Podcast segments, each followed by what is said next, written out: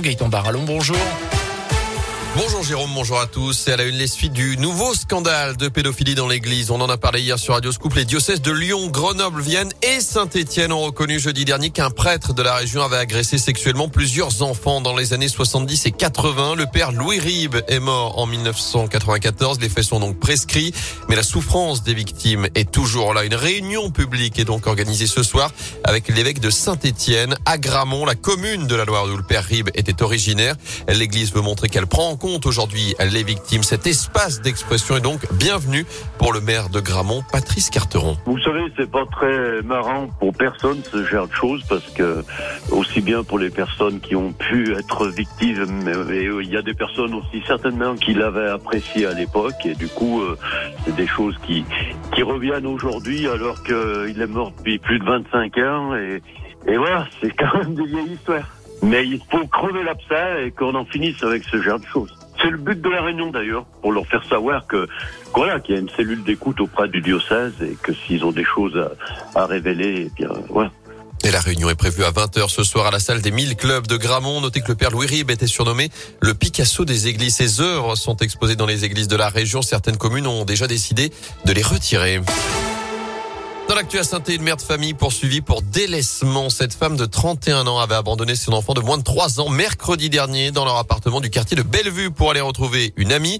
Le petit garçon, lui, avait été découvert quelques heures plus tard par les policiers, alerté par des riverains. Il avait les jambes coincées par une écharpe, la couche débordant d'excréments. Et selon le progrès, il a fait l'objet d'un placement d'urgence au foyer départemental de l'enfance. Sa mère, elle, sera jugée en mars prochain. À retenir aussi la colère des salariés de Thermal Céramique à Saint-Marcelin en forêt. La CGT a lancé appel à la grève illimitée depuis hier matin. Le syndicat réclame une prime exceptionnelle de 5 000 euros brut. Résultat, je cite, des profits exceptionnels amassés sur 2021. Le mouvement pourrait continuer sans proposition raisonnable et juste de la direction. Fin de citation.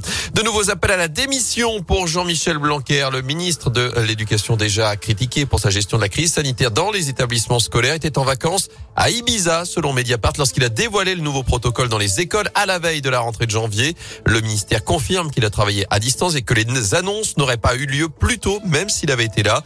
Pas suffisant pour l'opposition qui réclame sa démission, alors que les syndicats appellent à une nouvelle journée de mobilisation ce jeudi dans les écoles, collèges et lycées.